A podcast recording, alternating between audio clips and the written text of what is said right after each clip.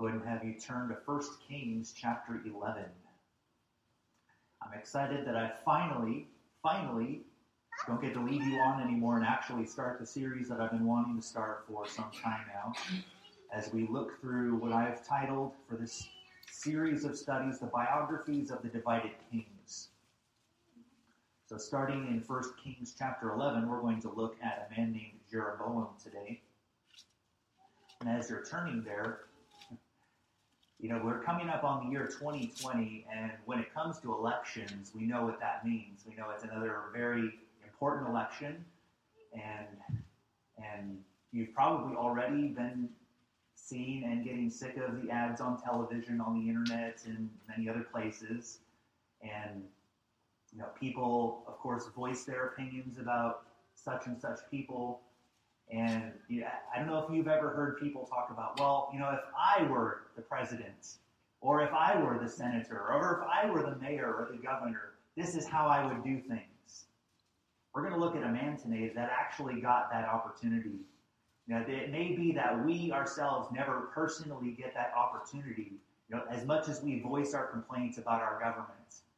You know, how often do we actually get the opportunity to be able to be put into that place of office. And then what are you going to do? Then how are you going to handle yourself? Jeroboam today is going to be a man who realizes that opportunity. So I have you there in 1 Kings chapter 11. We're going to start reading at verse number 26. And Jeroboam the son of Nebat, an Ephrathite of Zereda, Solomon's servant, whose mother's name was Zeruiah, a widow woman, even he lifted up his hand against the king. And this was the cause that he lifted up his hand against the king. Solomon built Millo and repaired the breaches of the city of David his father. And the man Jeroboam was a mighty man of valor. And Solomon, seeing the young man that he was industrious, he made him ruler over all the charge of the house of Joseph. And it came to pass at that time when Jeroboam went out of Jerusalem that the prophet Ahijah the Shilonite found him in the way, and he had clad himself with a new garment, and they two were alone in the field. And Ahijah caught him, caught the new garment that was on him, and rent it in twelve pieces. And he said to Jeroboam, Take thee ten pieces, for thus saith the Lord, the God of Israel, Behold, I will rend the kingdom out of the hand of Solomon, and will give ten tribes to thee but he shall have one tribe for my servant David's sake, and for Jerusalem's sake, the city which I have chosen out of all the tribes of Israel. Because that they have forsaken me, and have worshipped Ashtoreth, the goddess of the Zidonians, Chemosh, the god of the Moabites, and Milcom, the god of the, the god of the children of Ammon, and have not walked in my ways, to do that which is right in mine eyes, and to keep my statutes and my judgments, as did David his father. Howbeit, I will not take the whole kingdom out of his hand, but I will make him prince all the days of his life for David my servant's sake, whom I chose, because he kept my commandments and my statutes. But I will take the kingdom out of his son's hand, and I will give it unto thee, even ten tribes. And unto his son will I give one tribe, that David my servant may have a light always before me in Jerusalem, the city which I have chosen to put my name there. And I will take thee, and thou shalt reign according to all that thy soul desireth, and shalt be king over Israel. And it shall be, if thou wilt hearken unto all that I will command thee, and wilt walk in my ways, and do that is right in my sight, to keep my statutes and my commandments, as David my servant did, that I will be with thee, and build thee a sure house, as I built for David, and will give Israel unto thee. And I will for this afflict the seed of David, but not forever. Solomon sought therefore to kill Jeroboam, and Jeroboam arose and fled into Egypt unto Shishak, king of Egypt, and was in Egypt until the death of Solomon. Lord, I pray that you'll direct today's study as we look at this man, Jeroboam, uh, this man who you brought into existence uh, for the purpose of not only the life that he lived and for the purposes that you had for him, but also that we might look at him and study him and that we might learn from his example, the good and the bad. Lord, I just pray that you'll uh, help me as I speak today. you'll give strength to my voice, uh, that you'll strengthen my mind, Lord. Uh, help me to stay focused, and that uh, your word would have the preeminence, and that uh, what people remember today will be what they have learned because your Holy Spirit has spoken to them through your word. And I look forward to what you'll do in Jesus' name. Amen. All right, so we're gonna. It's a little bit of a whirlwind tour. Uh, some of the kings they have a lot of material associated with them, and Jeroboam is one of those kings. Some of them have maybe only even a few verses, and when we get to those points, I'll determine what I'm going to do. But Jeroboam, he has a few different chapters here in First Kings, and he'll be the first of the kings that we look at. Now, I could have started with Rehoboam, who was the son of Solomon which is the successor of what will, as we'll see today, become the southern kingdom. Or I'll call it the other name that it's called once we get into that part of our text. But we're going to start with Jeroboam partly because he's actually the first one that we see in the text as you go through the, the scriptures here. So he does appear first. But in some ways, he also kind of parallels the life of Saul and Saul was, of course, the first king of the united kingdom of Israel. And in a lot of ways, Jeroboam is similar to him, and we'll look at some of that. Uh, one of those ways is that he's similar is the fact that uh, he is not of the tribe of Judah. And of course, there was the promise that was given to David that those that came from his line would be the ones to succeed him on the throne and reign over Israel. Well, of course, we've seen even in what we read here, there's already been some problems, even in the reign of Solomon, that is causing God to, I don't know if you'd call it plan B, but he's, he's moving things in a little bit of a different direction and for certain purposes. You see that in verse 33 there, uh, how God didn't want things to go this way, to, to put it that way perhaps. The first heading I'd like to look at today as we look at this study of the life of Jeroboam is the prophecy of Jeroboam's kingdom, and that's what we've already read here in chapter 11. So, under that heading, I'd like to first look at Jeroboam's identity. We see that in verse number 26. It says that Jeroboam, the son of Nebat, was an Ephrathite. Now, an Ephrathite would be from which tribe, would you say? Who, who has the name that's closest to that? It'll be Ephraim. And Ephraim, of course, was one of the sons of Joseph, and we see his name mentioned in verse 28. But he is from Ephraim. Now, Ephraim is one of the, the tribes that actually became somewhat prominent in the life of Israel in their history. And so perhaps it is kind of fitting that if there were to be a king not coming from the tribe of Judah, that Ephraim would be a logical choice, humanly speaking. And so we see him coming from that tribe. Also, uh, we see in verse 26 that he he had some political associations. Uh, and people will talk about that you know somebody who knows somebody who knows somebody. Well, Jeroboam was one of those people. He kind of knew someone who knew someone. And we see that in verse 26 there, where he is he, he could tie his relationships to uh, Solomon through a servant of Solomon who is named there, Zerubbabel. So he has ties to the the, uh, the, the politics of the nation of Israel, and, and, people will talk about that in our day today about knowing someone and the, that person has some influence and they will get you into certain positions, or maybe in a job somebody knows somebody that will get you into a certain position at your job. And there's politics, if you will, that happen even in the workplace too. So we see him as an Ephrathite. He's also listed in verse number 28 as a mighty man. Now, you might be familiar with David's mighty men, uh, which are listed, I believe, in 1 Samuel 23, or is it 2 Samuel? I think it's 2 Samuel 23, where they're listed there. So that, that's specifically David's mighty men there. He is just a mighty man. And that's how he's described in verse 28 here a mighty man of valor. And we see part of how he earned that description here. Solomon seeing the young man that he was industrious.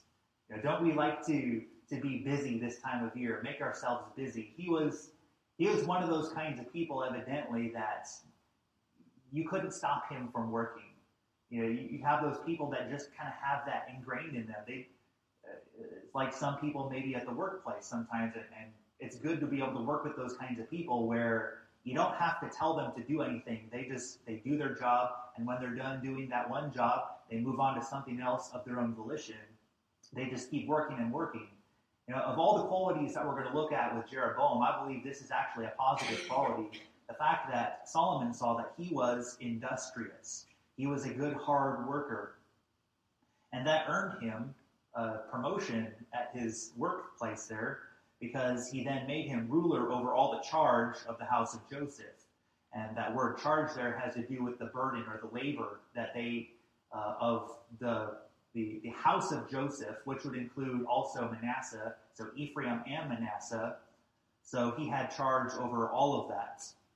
Um, whatever they did, kind of like with when Joseph himself was promoted to various positions, that he was put in charge of those uh, doing various sorts of labor in his time. So we see Jeroboam's identity here. Let's look at Jeroboam's prophecy, second of all, here. So we look at verse 29. First of all, we look at the rending. We see that in verses 29 through 31 here. So just to be clear here with the text, because I know sometimes when you read things, the, grammatically, you kind of have to think through it and sort it out. The, so it says that there's a, a garment that was being worn. This garment is being worn by our man Jeroboam here, and it, that's what Ahijah taught. I mean, logically, it would seem that way too. So, if I'm pointing out the obvious, I apologize there, but this is Jeroboam's garment that is being torn and then specifically torn into 12 pieces here in verse number 30. So then it's given to him that he has 10 pieces, and then he saves the other two. But, I mean, you see in the later verses there that uh, he's going to allow one tribe to remain. Now, what, what, how does the math add up with all of that? Well, I'll go into some description of that in a little bit here. So this is Jeroboam's garment who's being torn as an example, as an illustration of what God is about to do here.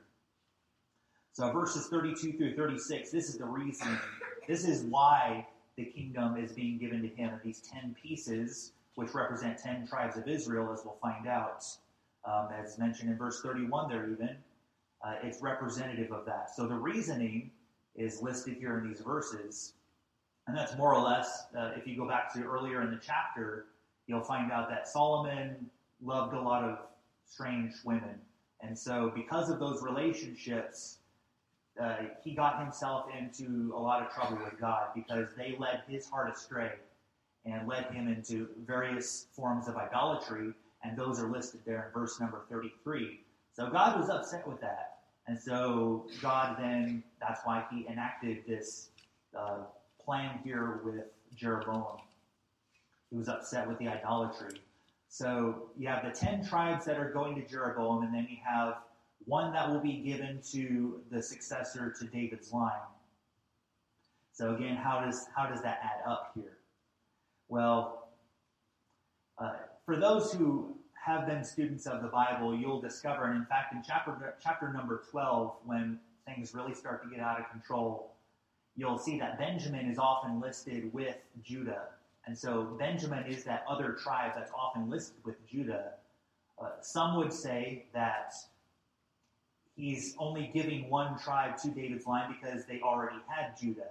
And so it's kind of like Benjamin is being given to Judah. So that's how you get Judah and Benjamin together. Uh, others would say that it's because Judah and Benjamin are often so associated with each other that in some ways they're counted as one. So that's what some say about why they call it one tribe here. But at any rate, the, the math overall kind of adds up. You have the 10 tribes that go to what will become the northern kingdom, and then you have the two tribes that go to the southern kingdom of Judah. And, and Benjamin's plot you know, going back to Joshua's day and what they were given, Benjamin is like a little sliver that's right above uh, the, the, the tribe of Judah's allotment there. And there are circumstances that happen in Judges chapter 20 where you know, Benjamin was shrunk, shrunk down to almost nothing because of internal conflict, civil war, whatever you want to call it. And so, you know, Benjamin thus became a very small tribe. And so they kind of stuck close to Judah there. So, anyhow, some description about that. So, we have the rending, the reasoning. Now, let's look at the reigning, verses 37 through 39. We see the kind of freedom that he gives to Jeroboam here in verse 37. And I will take thee, and thou shalt reign according to all that thy soul desireth. You know, this, this man Jeroboam that had, you know, whatever the, his qualms were with Solomon, he's now given a chance. All right, do whatever you want. Now, wouldn't you love to have that opportunity? You know, if only I were the boss of this company, this is what I would do. Oh, hey, you want to be the boss? Oh, really? and so then once you become the boss and you get to make all the rules, then uh, do do whatever your soul desireth. But it does come with a few caveats here. Verse 38, God gives him some boundaries within which to reign according to all his soul's desire. And what you see there in verse number 38, you can compare that with 2 Kings chapter 9, verses 4 through 9, as Solomon is uh, approaching God for the second time, and Solomon is told almost this word for word that if he will hearken to God, will obey his word, then he'll allow his kingdom to continue. And so, again, comparing those two, we see some very similar things.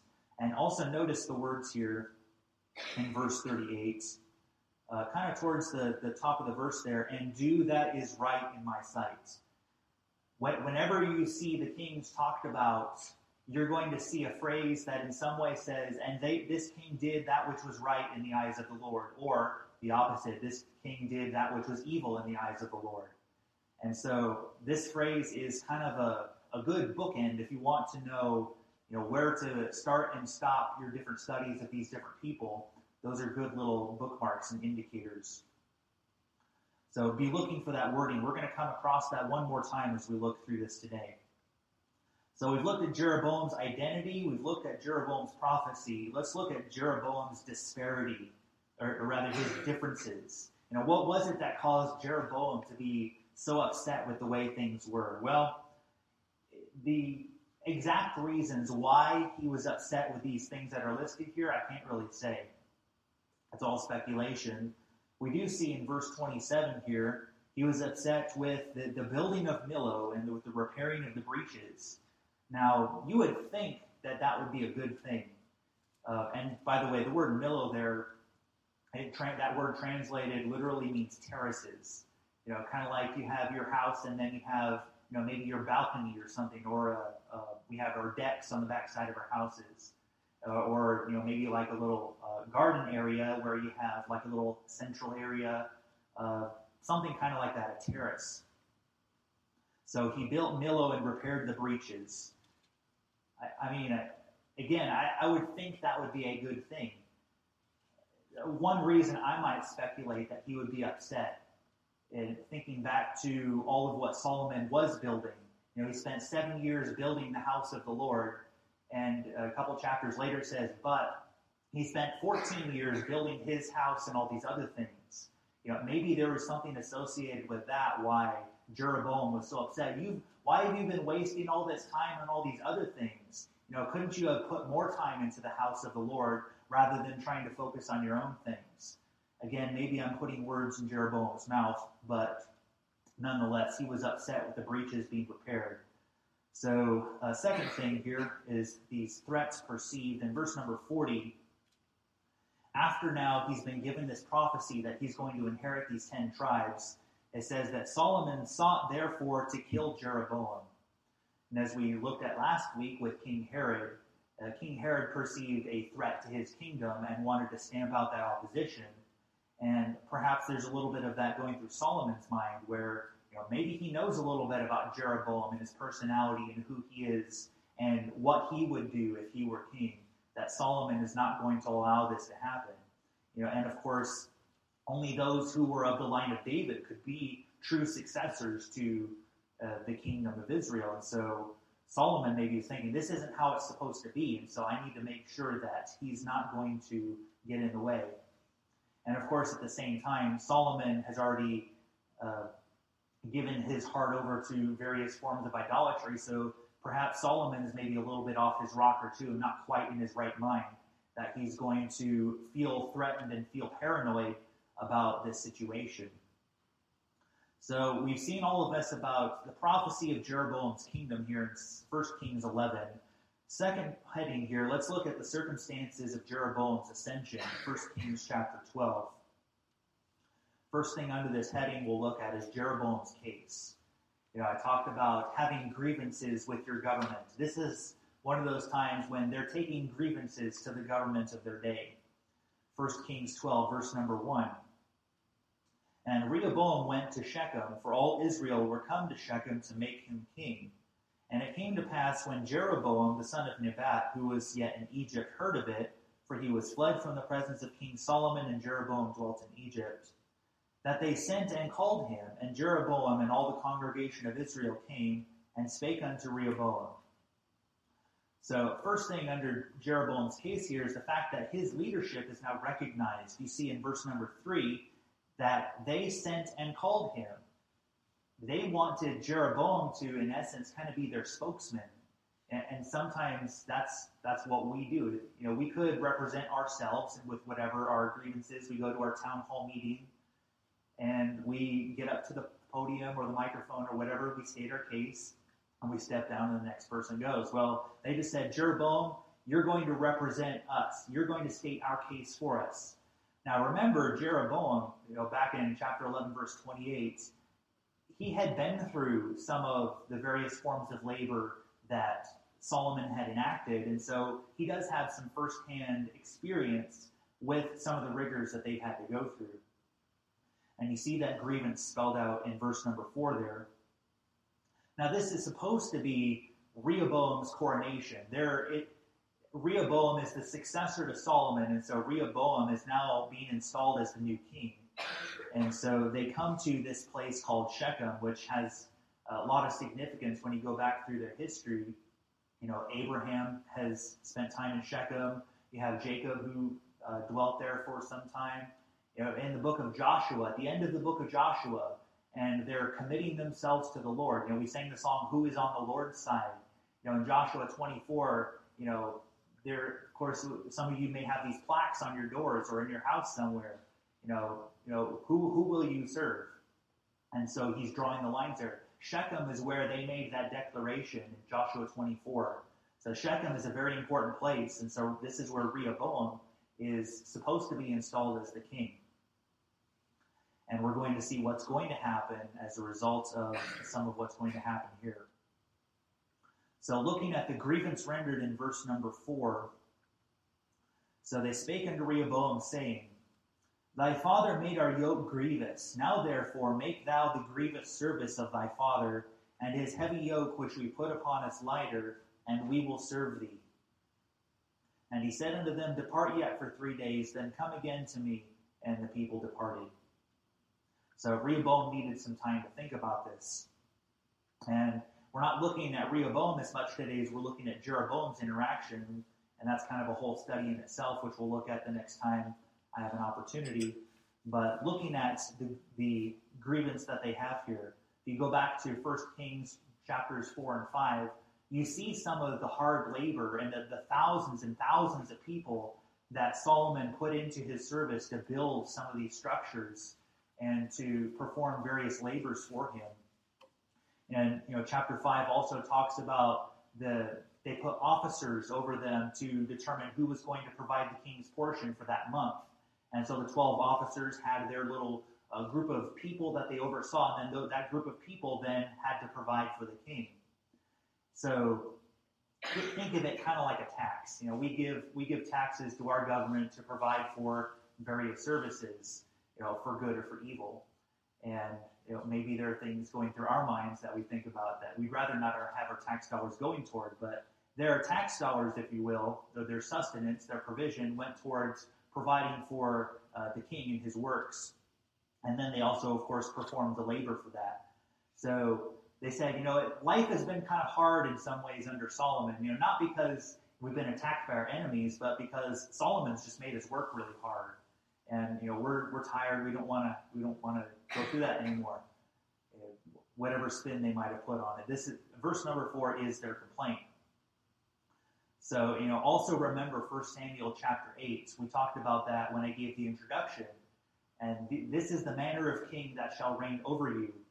And he will take some of you to be confectionaries and perform various services for you. He's going to take some of your substance. That's back in 1 Samuel 8, when Samuel is uh, getting on the case of the nation of Israel because they said they wanted a king. Well, this is the kind of king that you're going to get.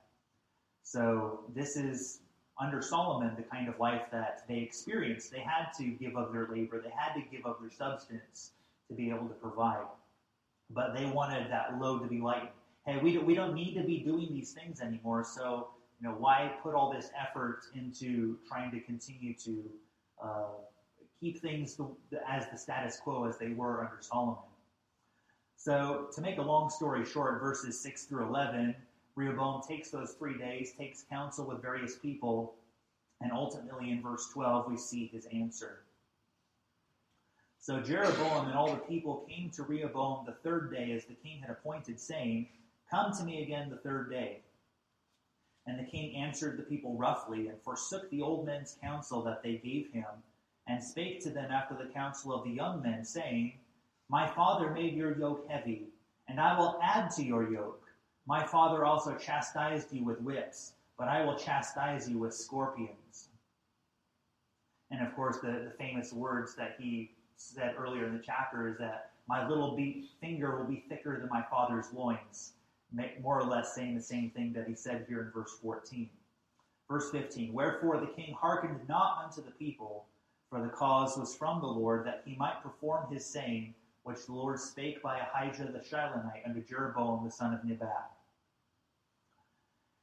So you see also in a way here the, the free will of man and the sovereignty of God working together in this case, where the decision of Rehoboam was actually a fulfillment of what God was uh, had intended in speaking through the prophet Ahijah here to Jeroboam, that the kingdoms would be, that the tribes would be divided and the kingdom divided.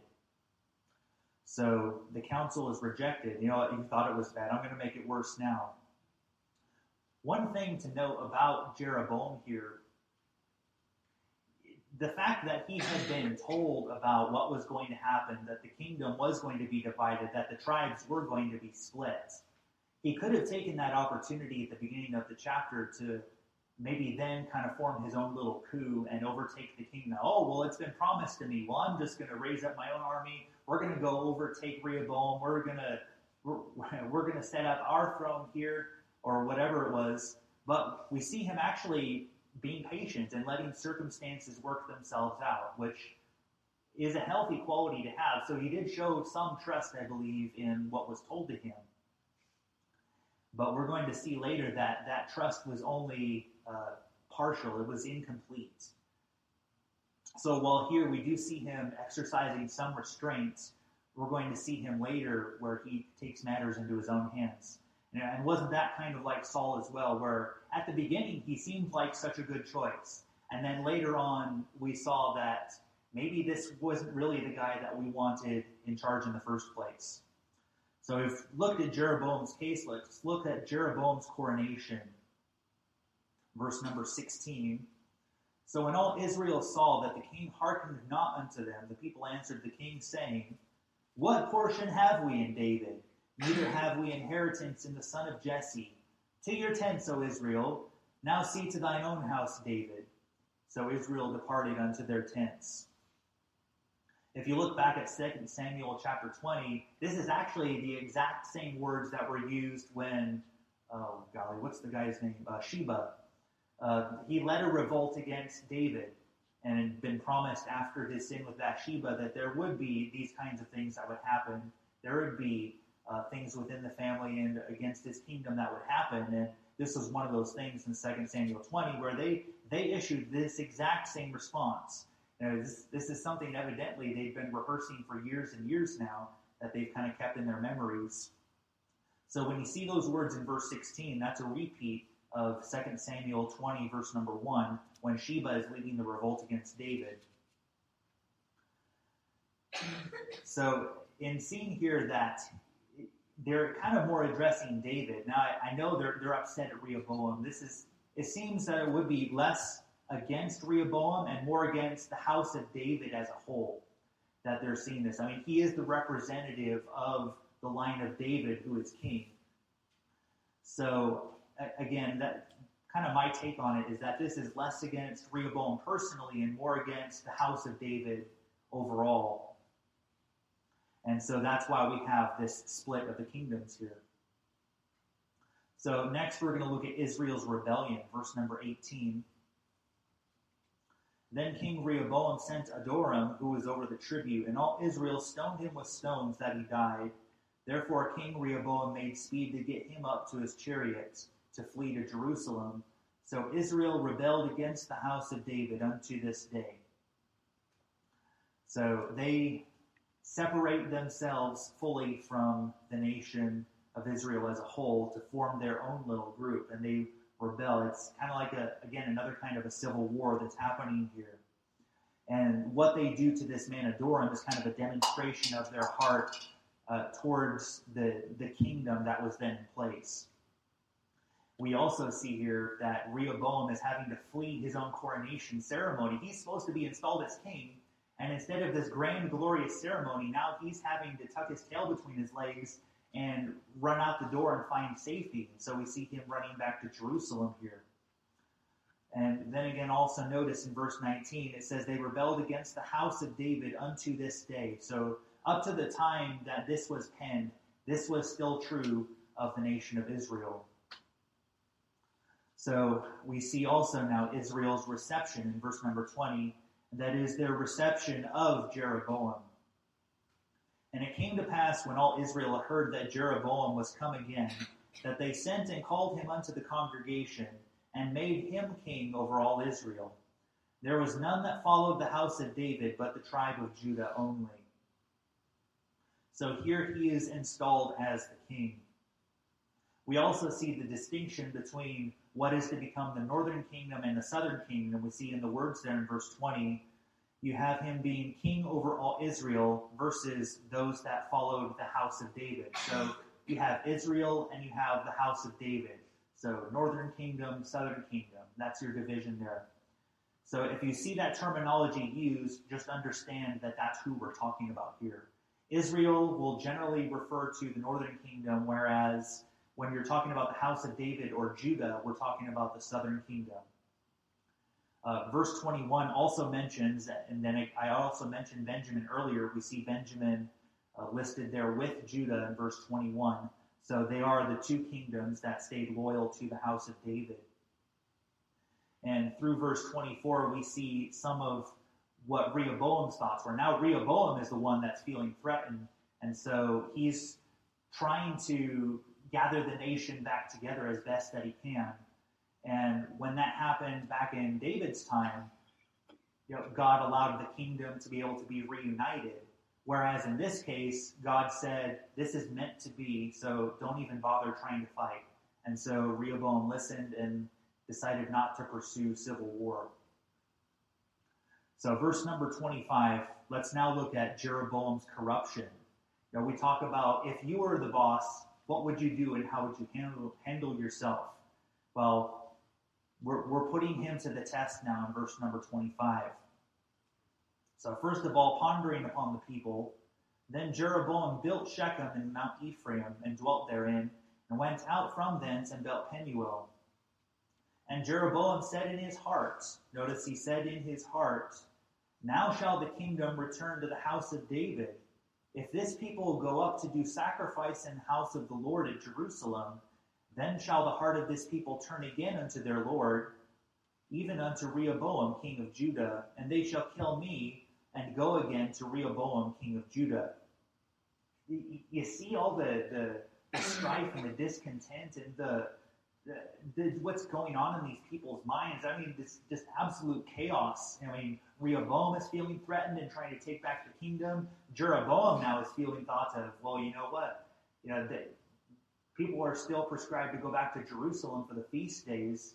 And if they go to do that, maybe they'll go back and they'll turn on me and they'll go back to Rehoboam. So now Jeroboam is feeling that paranoia.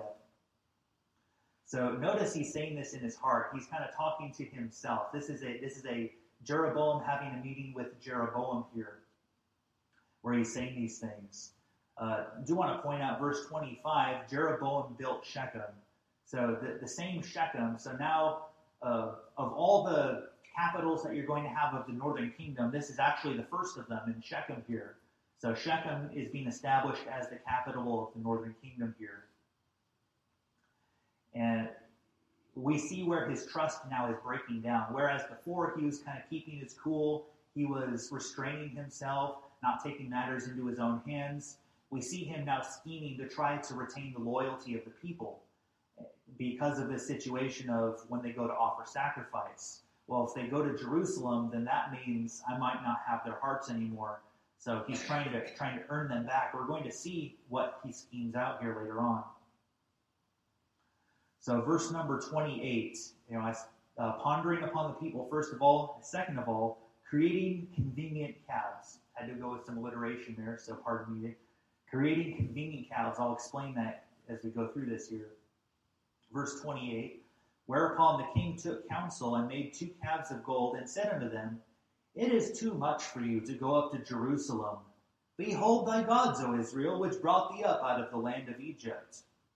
And he set the one in Bethel and put the other in Dan. And this thing became a sin, for the people went to worship before the one, even unto Dan. Does that sound familiar at all? Uh, remember Exodus chapter 32, and you know, Moses had stayed too long on the mountain, and uh, now we want not what has become of Moses. Up, make us gods that shall go before us. And so then they create what is it? Those those golden calves.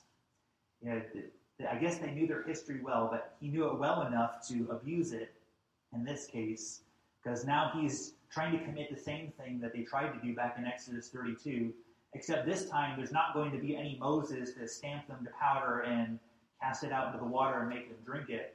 Now these calves are actually going to stand for some time now. You know, my teacher in college uh, called this the calf cult. You know, we, we talk about cults in our day and various uh, tenets that they have in their religion and you know, various practices that they have. Well, this is the formation of that false religion here. Now, think about the reason why God was going to install Jeroboam in the first place. It's because Solomon himself had committed idolatry, and now the kingdom was being divided because of that idolatry. And now we see Jeroboam committing the same sin that Solomon did in trying to retain his portion of what he had been promised. Again, showing his distrust in God ultimately.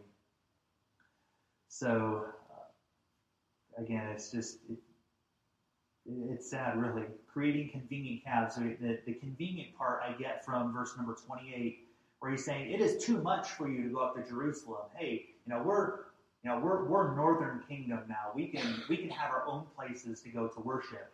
So now guess what? Jeroboam is making the rules. Instead of going to Jerusalem, we're going to go to either Bethel or Dan. That's where, that's where uh, I think I lost the battery here. Oh. All right. Continuing on here. So we have these calves being set up in Bethel and in Dan. And the, the locations of these, Bethel would be kind of on the southern part of the northern kingdom which is just a little bit north of Jerusalem. Then you have Dan, which is the furthest reaches of the northern part of the kingdom. And maybe you've heard the phrase from Dan to Beersheba, which lead down all the way down to the south part of Judah. Um, you have Bethel, which is kind of somewhere in between, which is kind of sets the boundaries of the northern kingdom. So pretty much he's making it convenient. If you're anywhere in the northern kingdom, you can go to one of these two places to go to worship. Hey, it's better than going to Jerusalem. I have two places for you to go. You know, isn't, isn't Jeroboam just the greatest leader in the world by allowing them to commit idolatry in, in two places rather than just one? Well, I would say no. But anyhow, creating convenient calves, now we're going to see that he's promoting a personal priesthood. And I'll explain that as well and get through the alliteration. Promoting a personal priesthood. Verse 31. And he made an house of high places and made priests of the lowest people Notice this, which were not of the sons of Levi. And if you compare that with Second Chronicles chapter 11, which is a parallel passage to this, we see in that passage there, Second Chronicles 11, verses 13 through 17, also chapter 13, verse 9, that he actually kicked the Levites out of their positions so that he could set up his own priesthood. We notice also in verse number 32, not only is he going to have his own priesthood, he's going to make his own feast. You know, they, they had their feasts already of, you know, they celebrated Passover, they celebrated Pentecost, they had the, uh, the Feast of Booths, they celebrated all those things.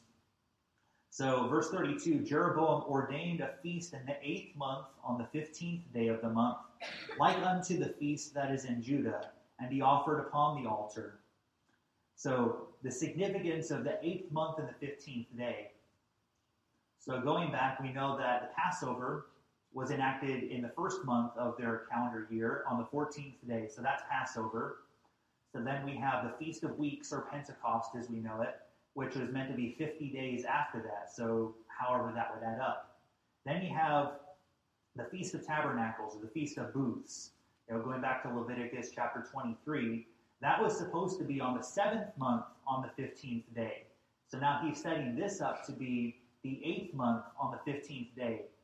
Uh, maybe it was close to that time of year, and that's what he wanted to do. But he said, whatever it was, you know, if it was just the, the dart on the calendar, as some people might do, or intentional, which I think it was here, to parallel the feast here, uh, he was making his own feast. So, you know, Jeroboam making his own rules. Oh, yeah, he can make his own priesthood. He can make his own idol worship. He can make his own feast and do whatever he wants to now as the leader. So, uh, again, in verse 23, so did he in Bethel, sacrificing unto the calves that he had made. And he placed in Bethel the priests of the high places which he had made. And so he offered upon the altar which he had made in Bethel the fifteenth day of the eighth month, even in the month, notice this, which he had devised of his own heart and ordained a feast unto the children of Israel, and he offered upon the altar and burnt incense. Now, that phrase, devised of his own heart, you know, that's where I get the personal part of this, promoting a personal priesthood. You know, you want a, a quality to associate with him. Here is the fact that he's self willed. He, he, he's making his own rules, he's doing what he wants to do. And that's a quality I believe that we can learn from and not emulate. If you know, God help us that we're not that way. God is the one that makes the rules, and we need to obey what He said. You know, that's what He told him back in chapter 11. I want you to listen to my word. I want you to obey my commandments. And now He's making His own commandments, devising these things out of His own heart. And guess what? He's going to bring down an entire nation with Him, as we're going to see ultimately. So, all of these things here associated with Jeroboam's corruption you know, and, and a warning to us. You know, a, a lot of this is the, the things that he put into place is based upon things that were already existing. So it's meant to kind of mirror or kind of look like the worship that they already did. You know, does that relate to us today in any way? Think about Galatians chapter 1. Paul warns about another gospel. It might sound like the gospel, but it's truly another gospel. That, that's kind of what this is here. Is now, you have the, the prescribed worship, and then you have Jeroboam's form of that prescribed worship, which, by the way, God calls idolatry. So, again, leaving the point here of Jeroboam's corruption, he was self willed and did things of his own heart. So, last heading today, as we look at the study of Jeroboam, we look at the prophecies of Jeroboam's destruction, beginning in 1 Kings chapter 13. First thing we're going to look at under that is Jeroboam's altar the one that he had just created with his false worship here. And behold, there came a man out of Judah by the word of the Lord unto Bethel, and Jeroboam stood by the altar to burn incense. And he cried against the altar and the word of the Lord, and said, O altar, altar, thus saith the Lord, Behold, a child shall be born unto the house of David, Josiah by name, and upon thee shall he offer the priests of the high places that burn incense upon thee, and men's bones shall be burnt upon thee. And he gave a sign the same day, saying, This is the sign which the Lord hath spoken. Behold, the altar shall be rent, and the ashes that are upon it shall be poured out.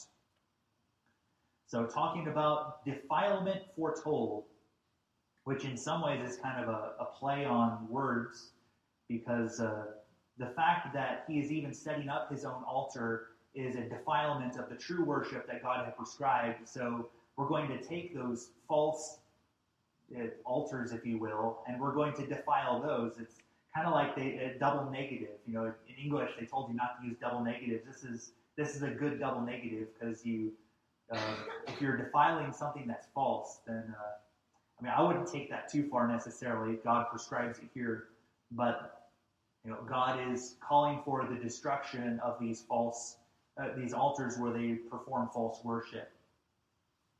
And we see here the name of another king, Josiah, mentioned in verse number two.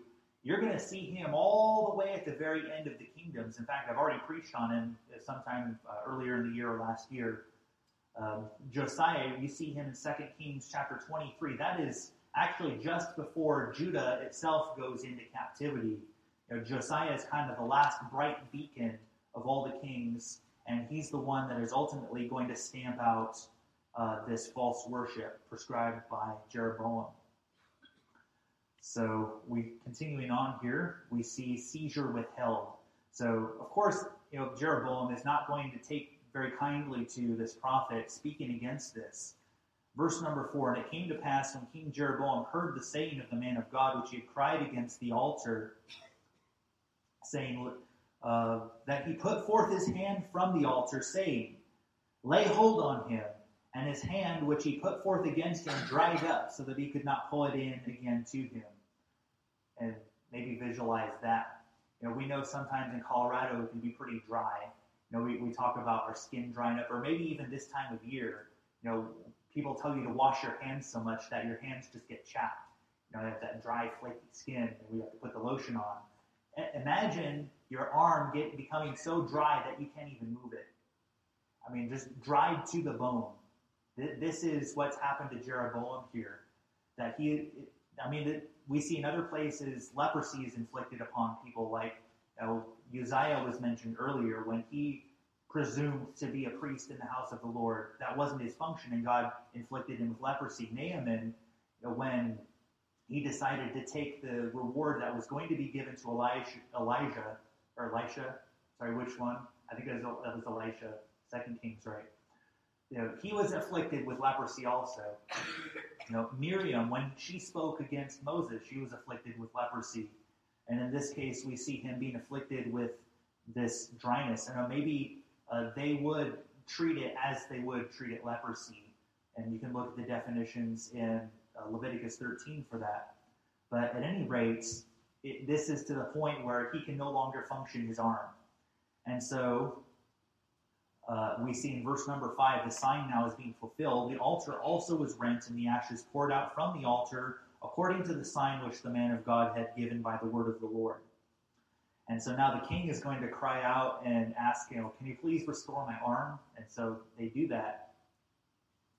And so then upon doing that, we see the third thing under this bribery offered, verse number seven.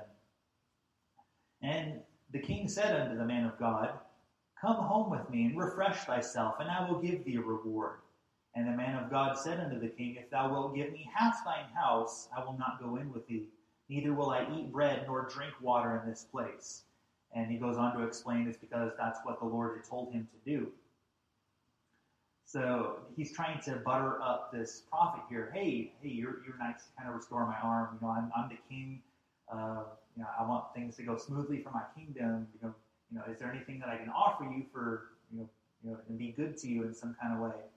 Well, and of course, the man of God did what uh, Elisha did back in the accounts with Naaman, uh, Naaman and uh, Gehazi. I think that's what I meant to say earlier. So, in that whole exchange there, they refuse the reward initially.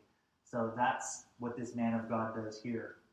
You go on in further in the chapter here, and I won't go into all the details of it, but he has another encounter with another prophet where uh, he ends up disobeying his own words, which again is another story within itself. But uh, one thing that I would perhaps say about Jeroboam in this case, the fact that he is being so bold as to offer this bride, is that he's actually acknowledging the true power, you know, amidst his false worship here, that you know, God has actually shown himself to be more powerful than his false gods. And so he is acknowledging that power. So, picking up towards the end of the chapter here, we see despite all of this, that his evil continued. Verse 33, chapter 13, says that after this thing, and that's the account with the prophet, Jeroboam returned not from his evil way, but made again of the lowest people priests of the high places. Whosoever he would, he consecrated him, and he became one of the priests in the high places. And this thing became sin unto the house of Jeroboam, even to cut it off and to destroy it from off the face of the earth. So he's kind of preparing his own destruction here by choosing to continue in his sin. If you want another quality to know about Jeroboam, is the fact that he's stubborn. And wasn't that a quality of King Saul as well? Uh, what did Samuel tell him? You know, stubbornness is as iniquity. Uh, and the fact that he was, he was doing some of the same things that we're going to see in chapter 14 here in his, his deception and his bribery. Uh, but we notice that he is stubborn and continues in his ways, despite the fact that he's been warned by a man of God here. You know, there are other examples in Scripture, even kings, who, when they're confronted with the prophet, they will choose to change their ways and do right. But in this case, Jeroboam continues in his ways. Uh, and you want a parallel account, you have a in Second Chronicles chapter 13, uh, there's the successor to Rehoboam. Again, Rehoboam is the king of uh, the house of David, the southern kingdom. His successor, Abijah, not to be confused with Ahijah, who's the prophet, not to be confused with another Abijah, who we're going to see very soon. Uh, this Abijah is the new king of the southern kingdom at this point in time in Second Chronicles 13. And there, Abijah, the king, is calling out uh, Jeroboam here for all the same things that this same prophet was calling him out for. Hey, you look, you kicked out all the Levites. You've set up your own worship. You've gone against the God of our fathers. You know, but we have decided to keep to uh, the true way.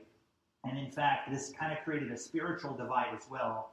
And that is somewhat outlined in Second Chronicles 13, where if you wanted to worship the true God, you were in the southern kingdom. If you wanted to worship false gods, then you went to the northern kingdom.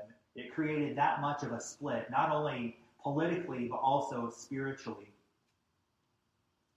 So, again, talking about Abijah, continuing on to chapter 14 here as we look at Jeroboam's child. At that time, Abijah, the son of Jeroboam, fell sick.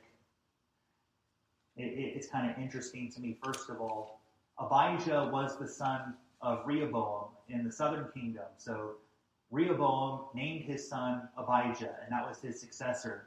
You have Jeroboam here of the northern kingdom who had a son and named him Abijah. So you have two different Abijahs here.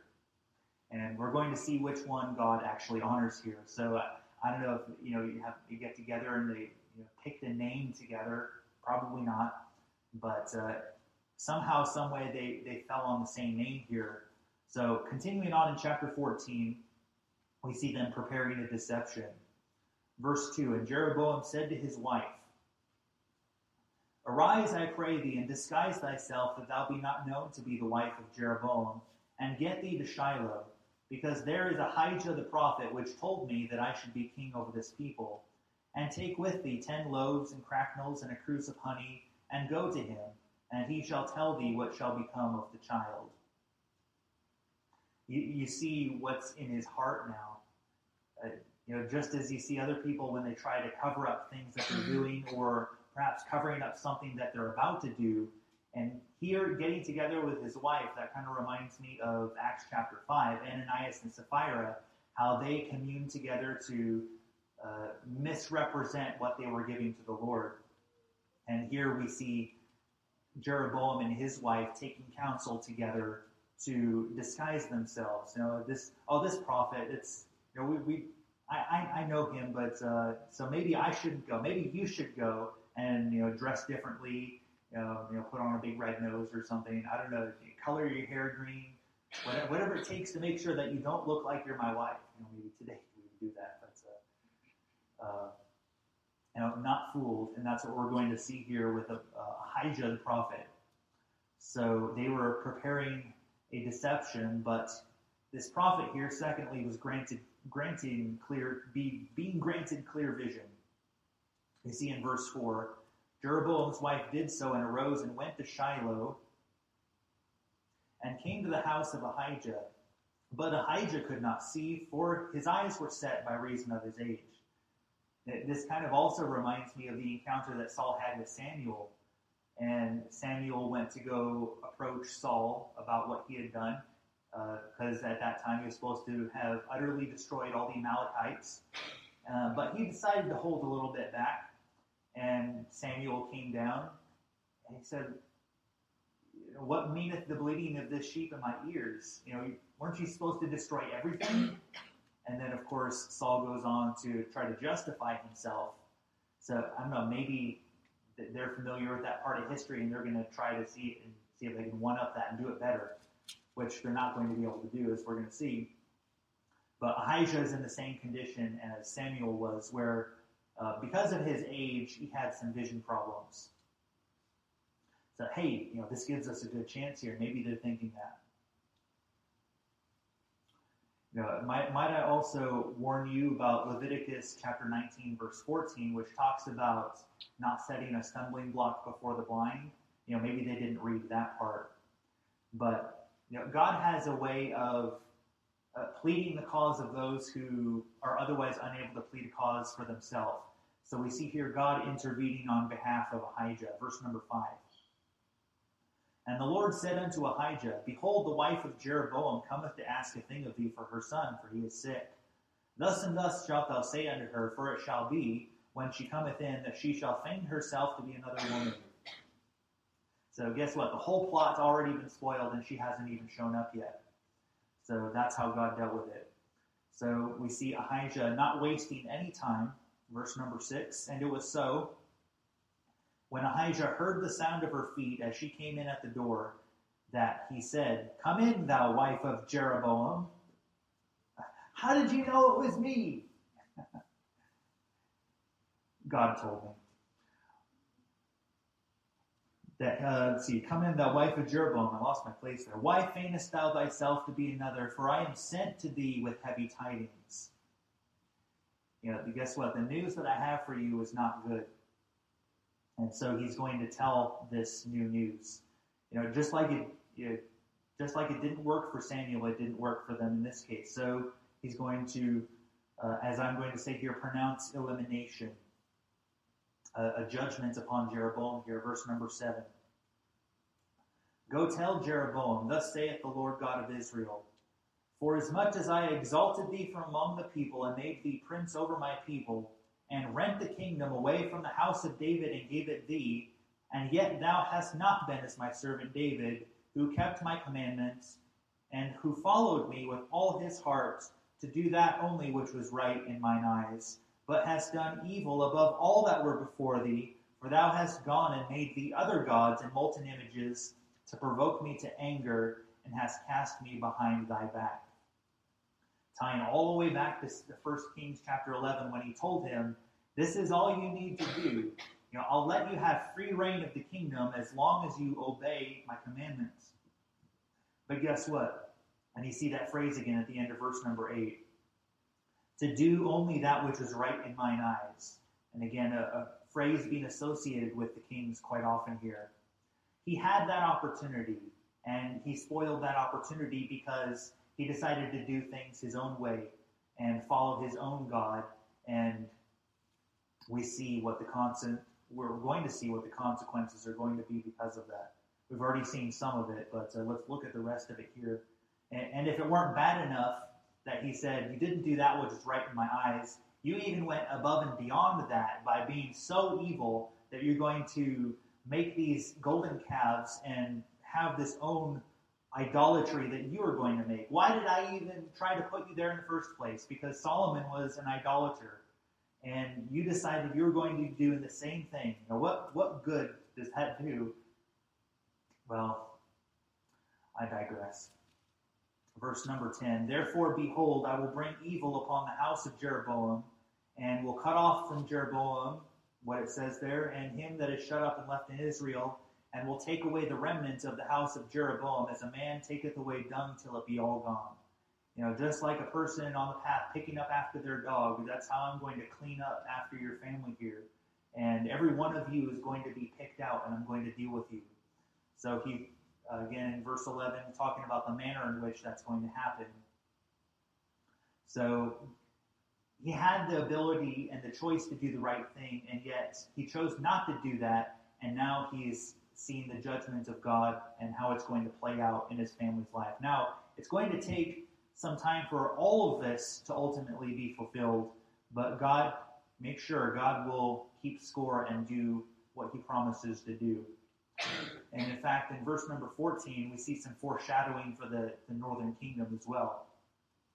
Moreover, the Lord shall raise him up a king over Israel, who shall cut off the house of Jeroboam that day. But what? Even now. For the Lord shall smite Israel as a reed is shaken in the water, and he shall root up Israel out of this good land which he gave to their fathers, and shall scatter them beyond the river, because they have made their growth, provoking the Lord to anger. And he shall give Israel up, because of the sins of Jeroboam, who did sin, and who made Israel to sin. You know, be careful of your example. We see in this case with Jeroboam that Jeroboam's sin led to national sin, which led to God ultimately sending the whole northern kingdom into captivity. The, the whole nation had to suffer because of Jeroboam's choice. So beware of your example. Last thing we'll look at, you know, if there's any kind of a silver lining to anyone's story who's had an evil reputation, this would be it. Verse number 12. Arise thou therefore, get thee to thine own house, and when thy feet enter into the city, the child shall die. And all Israel shall mourn for him and bury him. For he only of Jeroboam shall come to the grave, because in him there is found some good thing toward the Lord God of Israel in the house of Jeroboam. You know, what's the legacy of Jeroboam?